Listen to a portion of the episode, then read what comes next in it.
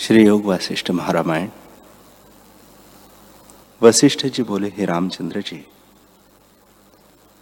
अब एक वृत्तांत जो पूर्व काल में हुआ है, तुमको सुनाता हूँ। यह जगत इंद्रजालवत है। जैसे मन रूपी इंद्रजाल में यह जगत स्थित है, तैसे तुम सुनो। इस पृथ्वी में एक उत्तरपाद नाम देश था। उसमें एक बड़ा वन था और वहाँ नाना प्रकार के वृक्ष, फूल, फल और ताल थे, जिन पर मोर आदि अनेक प्रकार के पक्षी शब्द करते थे। फूलों से सुगंधे निकलती थी और विद्याधर, सिद्धगण और देवता आनकर विश्राम करते थे। किन्नर गान करते थे और मंद मंद पवन चलता था। निदान उस स्थान में। महासुंदर रचना बनी थी और स्वर्णवत महाकल्प वृक्ष लगे थे। उस देश का लवण नाम राजा, अति तेजवान और धर्मात्मा, राजा हरिश्चंद्र के कुल में उपजा उसका ऐसा तेज हुआ कि शत्रु उसका नाम स्मरण करे तो उसको ताप चढ़ जावे। और वह श्रेष्ठ पुरुषों की पालना करे। उस राजा के यश से संपूर्ण पृथ्वी पूर्ण हो गई और स्वर्ग में देवता और विद्याधर यश गान करते थे।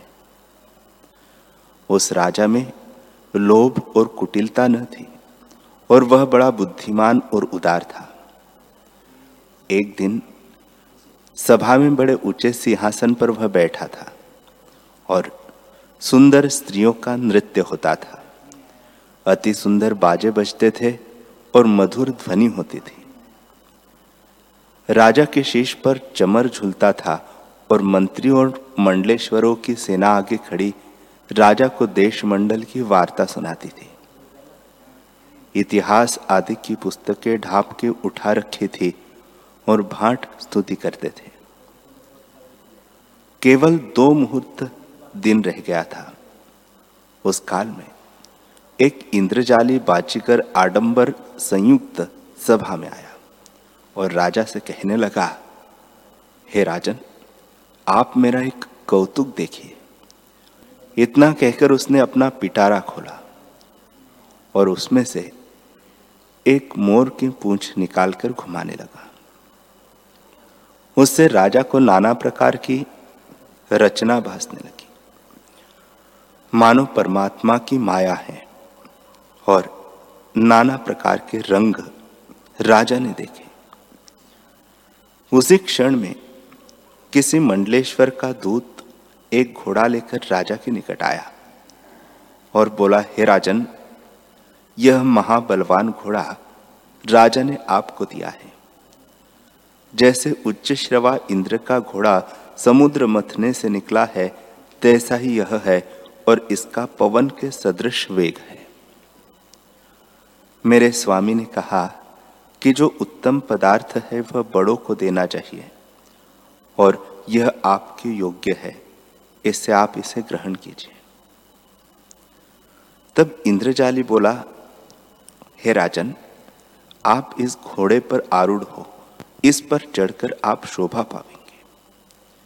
इतना सुन राजा घोड़े की ओर देख मूर्छित हो गया। और भय से मंत्री भी उसे न जगावे और उसके हाथ पाँव भी कुछ न हिले। जैसे कीचड़ में कमल अचल होता है, तैसे ही राजा अचल हो गया और दो मुहूर्त पर्यंत मूर्छित रहा। भाट और कवि जो स्तुति करते थे, वे सब चुप हो रहे और मंत्री और नौकर भय और संशय के समुद्र में डूब गए। और उन्होंने जाना कि राजा के मन में कोई बड़ी चिंता उपजी है और सबके सब अति आश्चर्यवान थे। श्री वशिष्ठ जी बोले, हे रामचंद्र जी, दो मुहूर्त के उपरांत राजा चैतन्य हुआ और उसका अंग हिलकर सिंहासन से गिरने लगा। तब राजा के मंत्री और अन्य नौकरों ने उसकी भुजा पकड़ के थामा परंतु राजा की बुद्धि व्याकुल हो गई और बोले, कि यह नगर किसका है? यह सभा किसकी है और इसका कौन राजा है? जब इस प्रकार का वचन मंत्रियों ने सुना तो शांत हुए और प्रसन्न होकर कहने लगे, हे राजन, आप क्यों व्याकुल हुए हैं? आपका मन तो निर्मल है और आप उदारात्मा है। जिन पुरुषों की प्रीति पदार्थों में होती है और आपात रमणीय भोगों में चित्त है, उनका मन मोह से भर जाता और जो संत जन उदार है, उनका चित्त निर्मल होता है। उनका मन मोह में कैसे पड़े? हे देव, जिनका चित्त भोगों की तृष्णा में बंधा है, उनका मन मोह जाता है। और जो महापुरुष संत जन है उनका मन मोह में नहीं डूबता, जिसका चित्त पूर्ण आत्म तत्व में स्थित है और बड़े गुणों से संपन्न है, उनको शरीर के रहने और नष्ट होने में कुछ मोह नहीं उपजता। और जिनको आत्म तत्व का अभ्यास नहीं प्राप्त हुआ है और जो अविवेकी है, उनका चित्त देश, काल, मंत्र और औषध के वश से मोह को प्राप्त होता है। आपका चित्त तो विवेक भाव को ग्रहण करता है। क्योंकि आप नित्य ही नूतन कथा और शब्द सुनते हो। अब आप कैसे मोह से चलायमान हुए हो? जैसे वायु से पर्वत चलायमान हो, वैसे ही आप चलायमान हुए हैं, यह आश्चर्य है। आप अपनी उदारता स्मरण कीजिए। इतना सुनकर राजा सावधान हुआ। और उसके मुख की कांति उज्जवल हुई। जैसे शरद काल की सुखी हुई मंजीरी वसंत ऋतु में प्रफुल्लित होती है, तैसे ही राजा नेत्रों को खोलकर देखने लगा। और जैसे सूर्य राहु की ओर और सर्प नेवले की ओर देखता है, तैसे ही इंद्रजाली की ओर देखकर बोला, हे दुष्ट इंद्रजाली, तूने यह क्या कर्म किया? राजा से भी कोई ऐसा कर्म करता है? जैसे जल बिना मछली कष्ट पाके फिर जल में प्रसन्न हो, तैसे ही मैं हुआ हूँ। बड़ा आश्चर्य है। परमात्मा की अनंत शक्ति है और अनेक प्रकार के पदार्थ फुरते हैं। मैंने दो मुहूर्त में क्या ही भ्रम देखा। मेरा मन सदा ज्ञान के अभ्यास में था। सो तो मोह गया। तो प्रकृत जीवों का क्या कहना है? मैंने बड़ा आश्चर्य भ्रम देखा है। यह इंद्रजाली मानो संबर दैत्य है कि उसने दो मुहूर्त में मुझको अनेक देश, काल और पदार्थ दिखाए। जैसे ब्रह्मा एक मुहूर्त में नाना प्रकार के पदार्थ रच लेवे, वैसे ही एक मुहूर्त में इसने मुझको अनेक भ्रम दिखाए हैं। मैं सब तुम्हारे आगे कहता हूँ। मानो सारी सृष्टि इसके पिटारे में है। राजा बोला, हिम, हे साधो, मैं इस पृथ्वी का राजा हूँ और सब पृथ्वी मेरी आज्ञा में चलती है। और मैं इंद्र की नाई सिंहासन पर बैठता हूँ और स्वर्ग में इंद्र के आगे देवता होते हैं, तैसे ही मेरे आगे भृत्य और मंत्री हैं।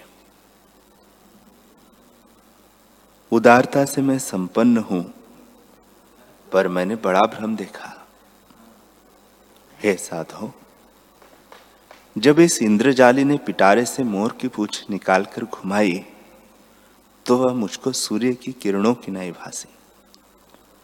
और जैसे बड़ा मेघ गरज के शांत हो जाता है और पीछे इंद्रधनुष दिखता है, तैसे ही वह विचित्र रूप पूछ मुझको दिखी। फिर एक दूत घोड़ा लेकर आया। उस पर मैं आरूढ़ हुआ और वह चित्त ही से मुझको दूर से दूर ले गया। जैसे भूखों की वासना से मूर्ख घर ही बैठे दूर से दूर भटकते हैं। तैसे ही मुझको वह घोड़ा दूर से दूर ले गया। फिर वह मुझे एक महाभयानक निर्जन देश में ले गया, जो प्रलय काल के जले हुए स्थानों के समान था। वह मानो दूसरा आकाश था और सात समुद्र थे, और उनके समान एक आठवां समुद्र था। चारों दिशा के जो चार समुद्र वर्णन किए हैं, उनके समान वह मानो पांचवा समुद्र था। निदान वह मुझे महाभयानक स्थानों और देशों को लांघ कर एक महावन में ले आया। जैसे ज्ञानी का चित्त आकाशवत होता है और जैसे अज्ञानी का चित्त कठोर और शून्य होता है, वैसे ही स्थान मुझे ले गया। वैसे ही स्थान में वह मुझे ले गया। जहाँ घास, वृक्ष, जीव, मनुष्य कोई भी दृष्टि न आता था, वहाँ मैं महाकष्ट और दीनता को प्राप्त हुआ। जैसे धन और बांधवों से और देश और बल से रहित पुरुष कष्ट पाता है, वैसे ही मैं कष्टवान हुआ। तब दिन का अंत हो गया और वहाँ उजाड़ में कष्ट से मैंने रात बिताई और पृथ्वी पर सोया, परंतु निद्रा न आई और दुख से कल्प समान रात्रि बीती। जब सूर्य उदय हुआ, तब मैं वहाँ से चला और आगे गया तो पक्षियों का शब्द सुना और वृक्ष देखे, परंतु खाने पीने को कुछ न पाया इन वृक्षों को देख के मैं प्रसन्न हुआ। जैसे मृत्यु से छूटा पुरुष रोगों से प्रसन्न हो और एक जामुन के वृक्ष के नीचे बैठ गया। जैसे मार्कंडे ऋषि ने प्रलय के समुद्र में भ्रम कर वट का आश्रय लिया था, तब वह घोड़ा मुझको छोड़ के चला गया और सूर्य अस्त हुआ तो मैंने वह रात्रि बिताई। परंतु कुछ भोजन और जलपान न किया और न स्नान ही किया। इससे मैं महादीन हुआ।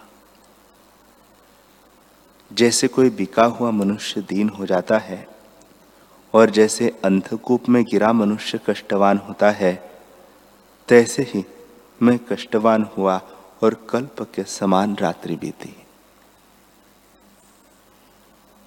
जब वहाँ अन्न पानी कुछ न दृष्टि आया, तब मैं आगे गया, जहाँ पक्षी शब्द करते थे।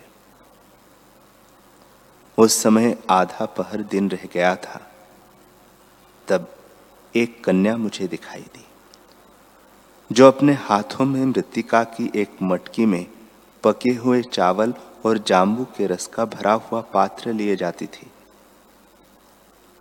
मैं उसके सम्मुख आया। जैसे रात्रि के सम्मुख चंद्रमा आता है और कहा, हे बाले, मुझको भोजन दे। मैं क्षुधा से आतुर हूँ। जो कोई दीन आर्त को अन्न देता है, वह बड़ी संपदा पाता है। हे साधु, जब मैंने बारंबार कहा, तब उसने कहा, तुम तो कोई राजा वास्ते हो। कि नाना प्रकार के भूषण वस्त्र पहने हुए हो। मैं तुमको भोजन न दूँगी। ऐसे कह के वह आगे चली और मैं भी उसके पीछे जैसे छाया जावे तैसे चला। मैं कहता जाता था कि, हे बाले, मुझे भोजन दे कि मेरी क्षुधा शांत हो।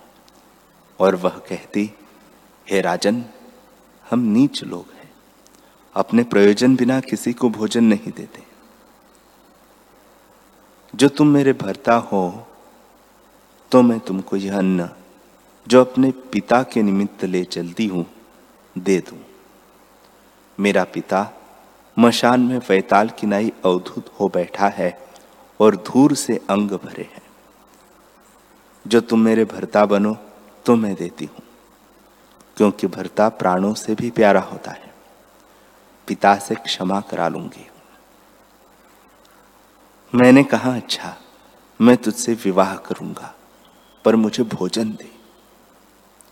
हे साधु, ऐसा कौन है जो ऐसी आपदा में अपने वर्णाश्रम के धर्म को दृढ़ रखे? उसने मुझको आधा भोजन और आधा जाम्बू का रस दिया। उसे भोजन कर मैं कुछ शांतिमान हुआ, परंतु मेरा मोह निवृत्त न हुआ। तब उसने मेरे दोनों हाथ पकड़ के मुझको आगे कर लिया और अपने पिता के निकट ले गई। जैसे पापी को यमदूत ले जाते हैं और कहा, हे पिता, यह मैंने भरता किया है। उसके पिता ने कहा अच्छा किया। और ऐसा कहकर चावल और जाम्बू के रस का भोजन किया। फिर उसके पिता ने कहा, हे पुत्री इसको अपने घर ले जा। तब वह मुझको अपने घर ले गई और जब अपने घर के निकट गई, तब मैंने देखा कि वहाँ अस्थि मांस और रुधिर है और कुत्ते, गर्धब, हस्ती आदि जीवों की खाले पड़ी है। उनको लांग कर वह मुझे अपने घर में ले गई। जैसे पापी को नरक में यमदूत ले जाते हैं वहाँ एक बगीचा था। उसमें जाकर वह अपनी माता के पास मुझे ले गई और कहा, हे माता, यह तेरा जामृत हुआ। माता ने कहा, अच्छी बात है। निदान उसके घर हमने विश्राम किया और उस चांडाली ने मुझको जो भोजन दिया, उसको मैंने भोजन किया। मानो अनेक जन्मों के पाप भोगे। फिर विवाह का दिन नियत किया गया और उस दिन मैंने विवाह किया। चांडाल हँसते थे और नृत्य करते थे, मानो मेरे पाप नृत्य करते थे। राजा बोले, हे साधु, बहुत क्या कहूँ? सात दिन तक विवाह का उत्साह रहा और फिर वहाँ में एक बड़ा चांडाल हुआ। आठ महीने वहाँ रह के फिर मैं और स्थान में रहा। निदान वह चांडाली गर्भवती हुई और उससे एक कन्या उत्पन्न हुई जो शीघ्र ही बढ़ गई। तीन वर्ष पीछे एक बालक उत्पन्न हुआ और फिर एक पुत्र और एक कन्या और भी उत्पन्न हुई। इसी प्रकार उससे तीन पुत्र और तीन कन्या उत्पन्न हुई और मैं एक बड़ा परिवारवान चांडाल हुआ। उस चांडाली सहित मैं चीरकाल पर्यंत चांडालों में विचरता रहा। और जैसे जाल में पक्षी बंध जाता है, तैसे मैं उसमें बंधनवान हुआ। हे साधु, उसमें मैंने बड़े कष्ट पाए। प्रथम, जिस शीर में रेशम का वस्त्र भी चुपता था, उस पर मैं भार उठाऊं। नीचे नंगे चरण जले और शीश पर सूर्य तपे। रात्रि को मैं कांटों पर सो कोई वस्त्र न मिले और जीव जंतुओं के लोहों से भरे हुए और गिले पुराने कपड़े सिरहाने रखो। कुकुट हस्ती आदि अशुचि पदार्थों को भोजन करूँ और उनके रुधिर का पान करूँ। ऐसी मेरी चेष्टा हो गई कि जाल से पक्षी मारूं, बंशी से मच्छ कच्छ आदि पकड़ू, अनेक प्रकार के क्रूर, नीच कर्म करूँ और जैसी कैसी वस्तु मिले उसे भोजन करूँ। निदान ऐसी अवस्था हो गई कि अस्थि मास के निमित्त हम आपस में और शीतकाल में, शीत से, उष्ण काल में उष्णता से कष्टवान हो। इससे मेरा शरीर बहुत कृष हो गया और अवस्था भी वृद्ध हो गई। मशानों में हमारा बहुत काल व्यतीत हुआ और मांस और रक्त पान करते रहे। जो हस्ती आदि पशु आवे, उनको हम मारे। जैसे चंडिका ने दैत्यों को मारा था और उनकी आतड़े और चमड़े तले बिछा के सोवे और शिरहाने रखे। ऐसे ही चीरकाल पर्यंत हम चेष्टा करते रहे और बंधुओं में बहुत स्नेह बढ़ गया। पर वर्षा काल की नदी किनाई हमारी तृष्णा बढ़ती जाती थी।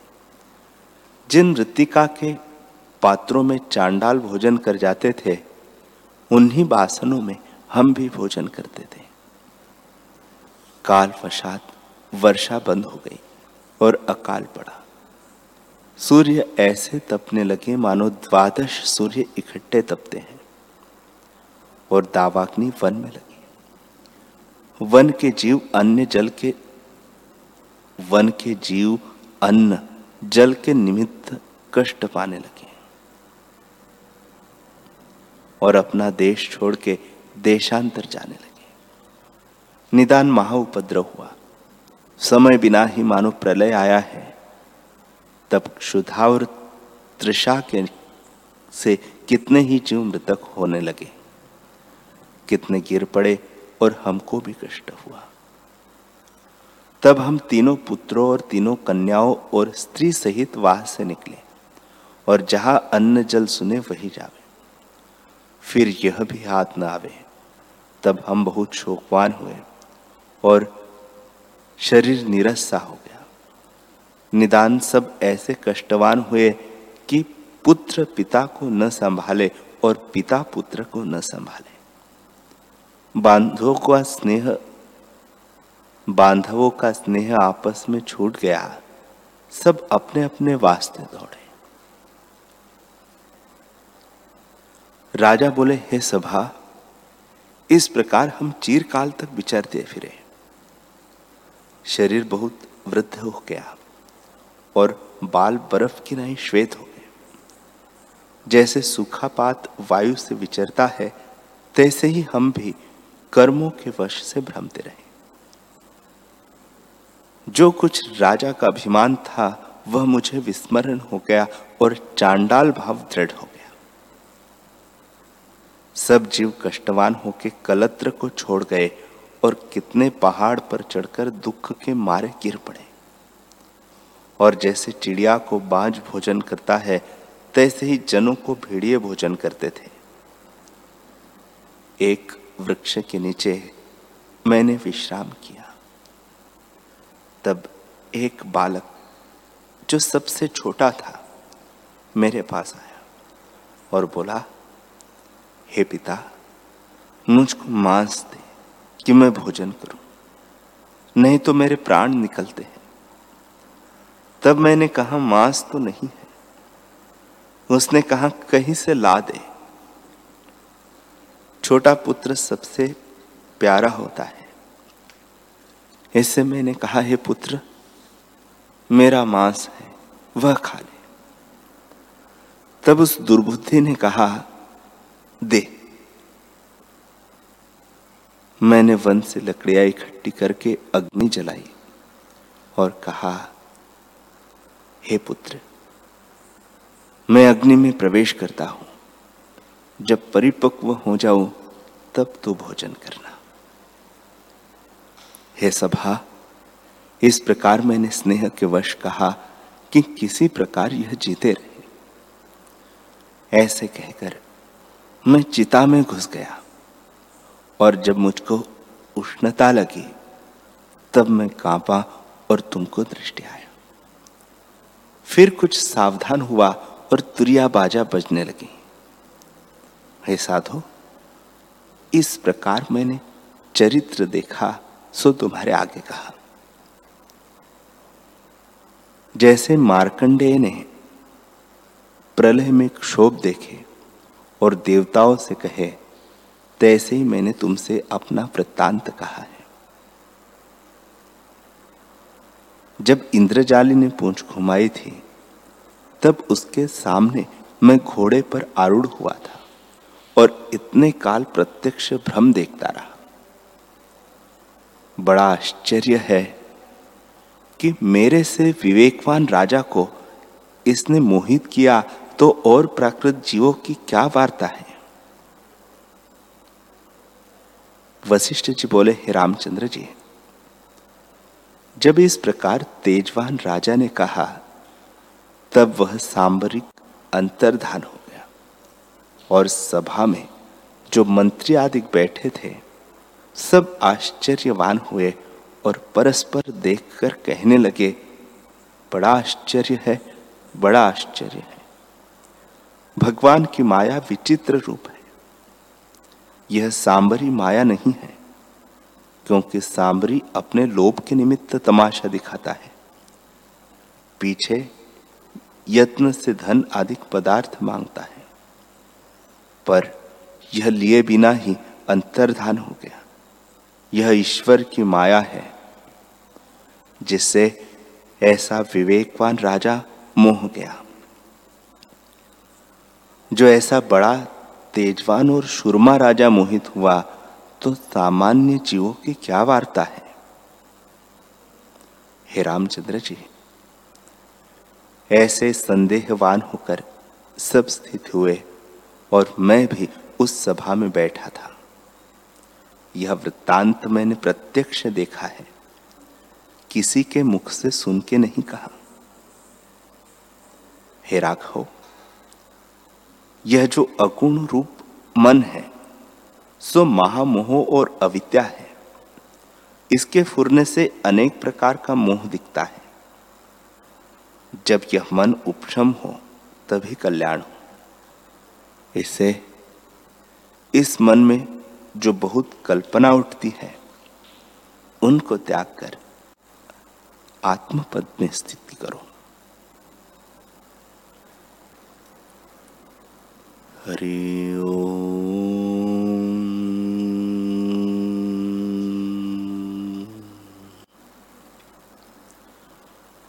हरि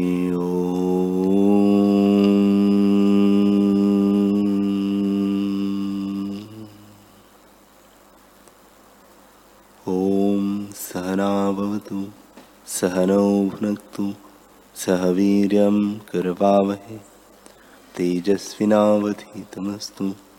मा विद्विषावहे। ॐ शांति शांति शांति। श्री सद्गुरुदेव भगवान की